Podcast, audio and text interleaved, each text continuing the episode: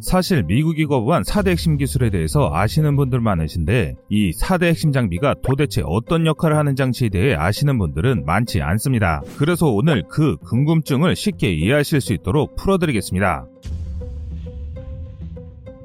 먼저 KF-21의 전방 동체 우측 상단에 장착되는 IRST는 광벽 탐색을 통해 대공 표적으로부터 방사되는 적의 선을 탐지하는 장비입니다. 다중 표적 추적, 단일 표적, 정밀 추적, 표적 추적 정보를 항공기 체계에 제공하는 방식으로 KF-21의 생존성 향상을 돕습니다. 낮은 RCS 값을 갖는 스텔스기가 레이더는 속일 수 있어도 IRST는 속일 방도는 없습니다. 아무리 스텔스 기술이 발전해도 전투기 기체에서 발산하는 열을 완벽하게 차단해내기는 불가능합니다. 레이더는 전파를 발신해서 부딪혀 돌아오는 전파를 수신하므로 적이 발신 전파를 탐지할 수 있습니다. 반면 IRST는 적이 방사한 적외선을 탐지하므로 역탐지가 어렵습니다. 즉 레이더를 끄고 IRST만으로 적기를 추적해 기습 공격을 가할 수 있도록 해주는 것이 IRST가 갖는 가장 큰 장점입니다. IRST는 레이더 경보 수신기인 RWR에 탐지되지 않으며 방해 전파 ECM에도 방해를 받지 않습니다. 아군기의 레이더가 적의 ECM 공격으로 교란을 일으키면 일정 거리 이내라면 IRST는 레이더보다 더 높은 각도 분해 능력을 가지며 오차도 더 적습니다. 단점이라면 높은 대기 밀도, 구름 등 기상 여건에 따라 탐지 능력의 차이를 보인다는 점입니다. 기상 여건이 이상적이라면 최신의 전투기용 IRST는 최대 100km 밖 적기를 탐지되는 것으로 알려져 있습니다. 당연히 KF-21에 장착되는 IRST도 현존하는 최신 기술이 적용되는데요. 한국의 기술이 정말 대단한 게 독자 기술로 개발했음에도 세계 군사 선진국들의 성능과 차이가 거의 없다는 것입니다. 그래서 이런 점들 때문에 세계 미들급 전투기 구매를 원하는 나라들이 한국의 KF-21을 눈여겨보는 것인데요. 우리가 개발한 IRST는 원거리 대공 표적에 적합한 원적외선 검출기를 적용해 대공 표적을 가시거리 밖에서 탐지해 KF-21의 생존율을 크게 높여줍니다. IRST는 A사 레이더의 단점을 보완해 항전 체계의 위협 표적에 대한 방위각, 고각 정보 및 거리 정보 등의 추적 정보를 제공해주는 보조 임무를 담당해 조종사가 전방을 관측할 수 있도록 적외선 영상을 제공합니다. IRST는 레이더의 취약점을 보완하고 탐지 가 불가능하다는 장점 때문에 스텔스 기능을 향상시켜주는 미래 전쟁에 적합한 미래 전투기의 핵심 장비로 부각되고 있습니다.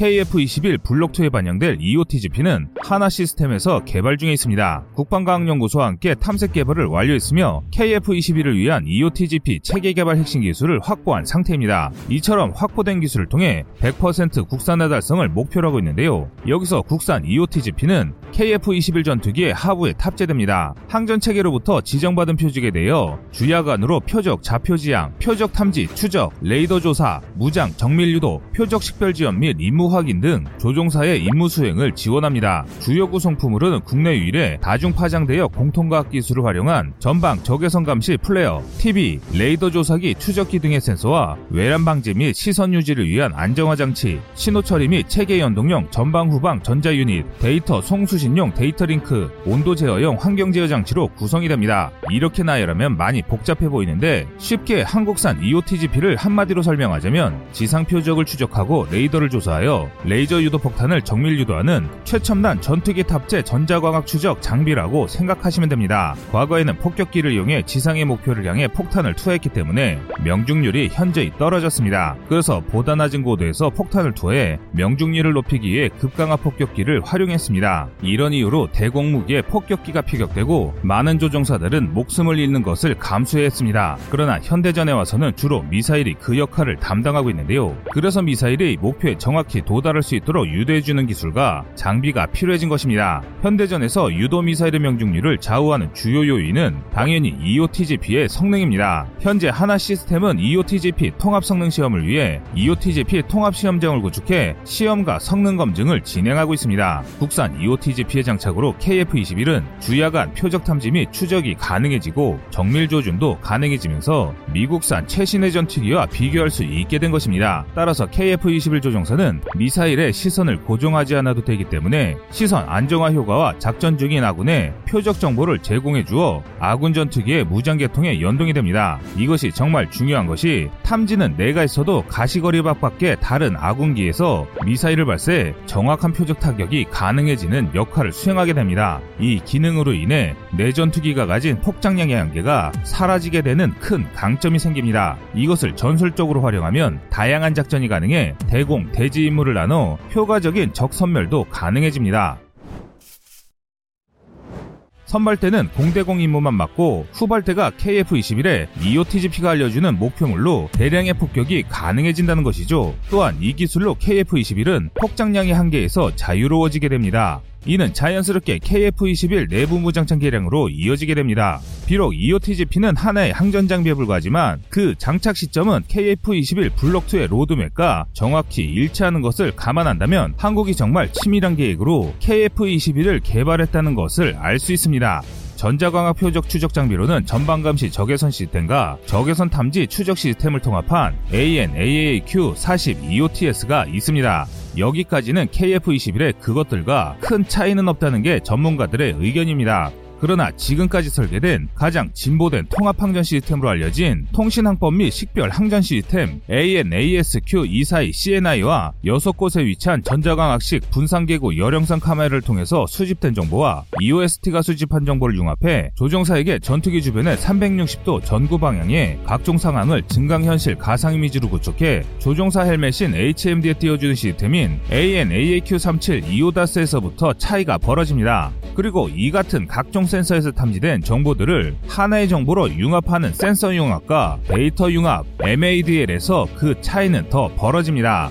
마지막으로 F-35의 가장 핵심적인 장비 중 하나인 소프트웨어는 전투기의 비행, 전자센서의 통합 통제, 디스플레이, 그리고 통신 시스템을 관장하는 미션 시스템이 있습니다. 미군은 이같이 F-35의 어마어마한 스펙을 발표하면서 F-22와 F-35가 마지막 유인기가 될 것이라고 밝힌 바 있습니다. 그렇다면 이런 기술의 격차로 F-35가 KF-21과는 비교가 안 될 정도로 뛰어난 전투기인지 궁금해지는데요. 하지만 현실은 그렇지 않습니다. 바로 팩트 체크해 볼 텐데요. F-35가 KF-21의 큰 차이는 탐지와 융합 사이에서 갈립니다. F-35나 KF-21이 갖고 있는 탐지 기술과 장비로만 따지면 각종 센서들 그리고 탐지 능력에서는 그다지 큰 차이가 없습니다. 즉, 이 탐지된 정보들을 융합해 조종사에게 얼마나 직관적으로 보여줄 수 있는지가 중요한데 이 부분의 차이가 크다는 것입니다. 그런데 우리가 관가에서는 안 될 점이 두 가지가 있습니다. 하나는 미군의 F-35가 마지막 유인기라던 호환 장담을 뒤집고 4.5세대 전투기를 개발하자는 주장을 하기 시작했다는 것입니다. 즉 F-35에게는 남들에게 말 못할 어떤 결함이 숨겨져 있다는 것이죠.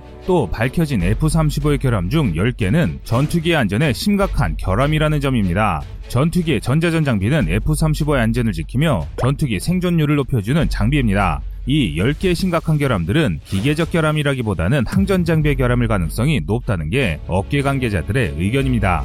어느 기체를 막는 하고 미군이 개발해 보유한 전투기 중 기계적 결함이 있는 기체는 손에 꼽을 정도로 극히 적습니다. 그런데 한 기체에 심각한 안전 관련 문제가 10개나 된다면 적어도 기계 장치 관련 문제는 아니라는 게 군 전문가들의 의견인데요. 현재 미국의 기술력에 비춰볼 때 센서의 효율은 환경과 상황에 따라 다소의 오차는 있을지라도 심각한 결함은 없을 것입니다. 그렇다면 다음으로 의심 가는 것은 항전 장비 결함입니다. 즉 F-35만의 강점인 센서 융합과 데이터 융합이 제대로 안 된다는 것입니다. 다시 말하면 KF-21보다 우위에 있는 이 기능이 말썽을 부린다는 것이죠. 하드웨어는 멀쩡한데 소프트웨어 문제는 아직 미국도 해결 못하고 있다는 이야기입니다. 이를 일부 시인한 것으로 보이는 대목이 록히드 마틴 관계자가 답변한 업데이트 문제라는 말에 주목할 필요가 있습니다. 통상적으로 군에서 자주 사용하는 말로 하드웨어 개량은 교체라고 말하지 업데이트라고 말하지 않기 때문입니다. 또 F-35는 특이하게 개량을 하려면 개량하기 위한 일부 부품만 교체하는 게 아니라 개량 parts 전체를 통째로 교체해야 합니다. 그래서 F-35의 업그레이드 비용이 천문학적인 비용이 드는 것입니다. 그동안 미국은 KF-21과 그다지 큰 차이가 없는 하드웨어 센서들을 가지고 어마어마한 차이를 만들어냈던 것은 오로지 미국의 소프트웨어 기술력이었습니다. 그런데 이 소프트웨어가 신뢰가 안 가다 보니 자신들의 언론들도 F-35는 어쩌면 무기의 생명인 신뢰보다는 마케팅에 그칠 공산이 커 보인다고 보도할 정도입니다. 그런데 여기에 이런 정황을 뒷받침해주는 것이 지금까지 F-35 밝혀진 결함 871개가 모두 기계적 결함이라면 F-35는 현재 하늘을 날고 있지도 못했을 겁니다. 이 말은 비행 제어 관련 소프트웨어의 결함은 아니란 것입니다. 사실 KF-21과 F-35의 RCS 스텔스 성능 차이는 분명 나지만 하드웨어적 격차와 항전 장비 센서의 성능 격차는 그다지 크지 않습니다. 센서의 탐지 정보를 정확히 조종사에게 전달해 조종사의 역량에 판단을 맡기는 방식과 정확하지 않은 정보들을 융합하고 가공해 정보를 보여주는 방식 중 어느 쪽이 베테랑 조종사에게 더 신뢰를 주는 기체일까요? 지금 해외 언론들과 미국은 F-35를 애물단지라고 표현하고 있습니다. 또 미국 공군 참모총장이 4.5세대 전투기를 개발하자고 주장하고 나서면서 외신들은 F-35에 대한 불감증은 더욱 커져만 가고 있는 상황입니다.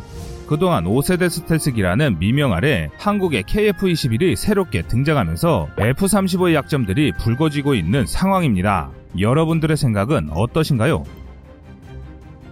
시청자님의 현명한 의견을 댓글로 남겨주시기 바랍니다. 여러분들의 좋은 의견이 좋은 영상을 만드는데 많은 힘이 됩니다.